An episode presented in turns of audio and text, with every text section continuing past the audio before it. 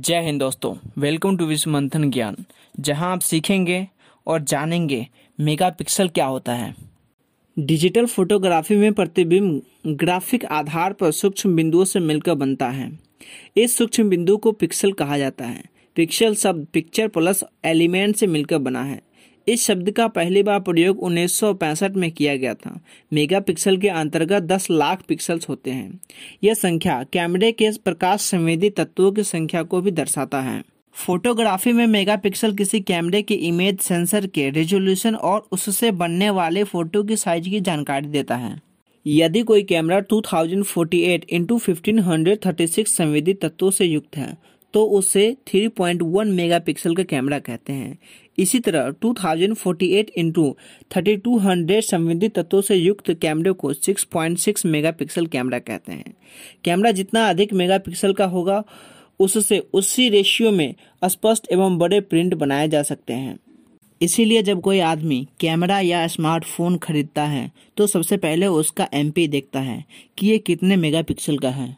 6.6 megapixel कैमरे से लिए गए चित्र को 8 इंटू ट्वेल्व इंच आकार का सुस्पष्ट बनाया जा सकता है।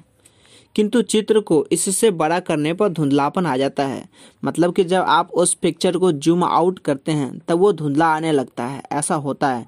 अधिक मेगापिक्सल होने वाले कैमरे से लिए गए चित्र के किनारे को काट कर किसी विशेष वस्तु का स्पष्ट चित्र तैयार किया जा सकता है। किंतु निम्न मेगापिक्सल कैमरे से लिए गए चित्र से ऐसा संभव नहीं होता है। अधिक मेगापिक्सल कैमरे की अनेक विशेषताएँ के साथ कुछ दोष भी हैं। अधिक मेगापिक्सल होने के कारण यह चित्र स्टोरेज में मतलब को पिक्चर को स्टोर करने में वो ज़्यादा स्थान लेती है, जिससे कैमरे की मेमोरी पावर कम हो जाती है। इसके साथ ही सेंसर एलिमेंट की संख्या अधिक हो जाने से उपलब्ध प्रकाश बढ़ जाता है। इससे कम प्रकाश में चित्र लेना कठिन हो जाता है। तो आपने समझा कि मेगापिक्सल क्या होता है? मुझे आशा है कि आपको मेगापिक्सल से संबंधित सारी जानकारियाँ मिल गई होंगी। तब तक के लिए जय हिंद, मिलते हैं अगले वीडियो में।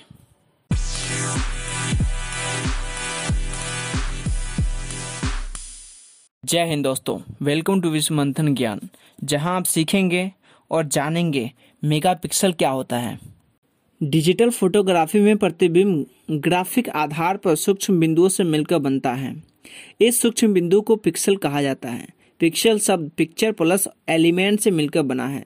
इस शब्द का पहली बार प्रयोग उन्नीस सौ पैंसठ में किया गया था। मेगापिक्सल के अंतर्गत 10 लाख पिक्सल्स होते हैं।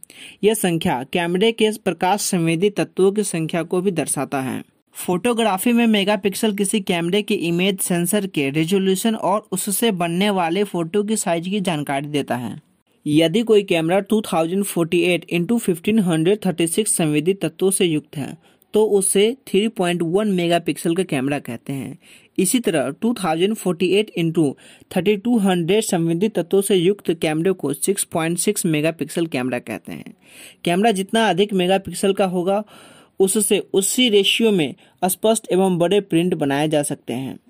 इसीलिए जब कोई आदमी कैमरा या स्मार्टफ़ोन खरीदता है तो सबसे पहले उसका एमपी देखता है कि ये कितने मेगापिक्सल का है। 6.6 मेगापिक्सल कैमरे से लिए गए चित्र को 8 इंटू ट्वेल्व इंच आकार का सुस्पष्ट बनाया जा सकता है। किंतु चित्र को इससे बड़ा करने पर धुंधलापन आ जाता है। मतलब कि जब आप उस पिक्चर को जूम आउट करते हैं, तब वो धुंधला आने लगता है। ऐसा होता है।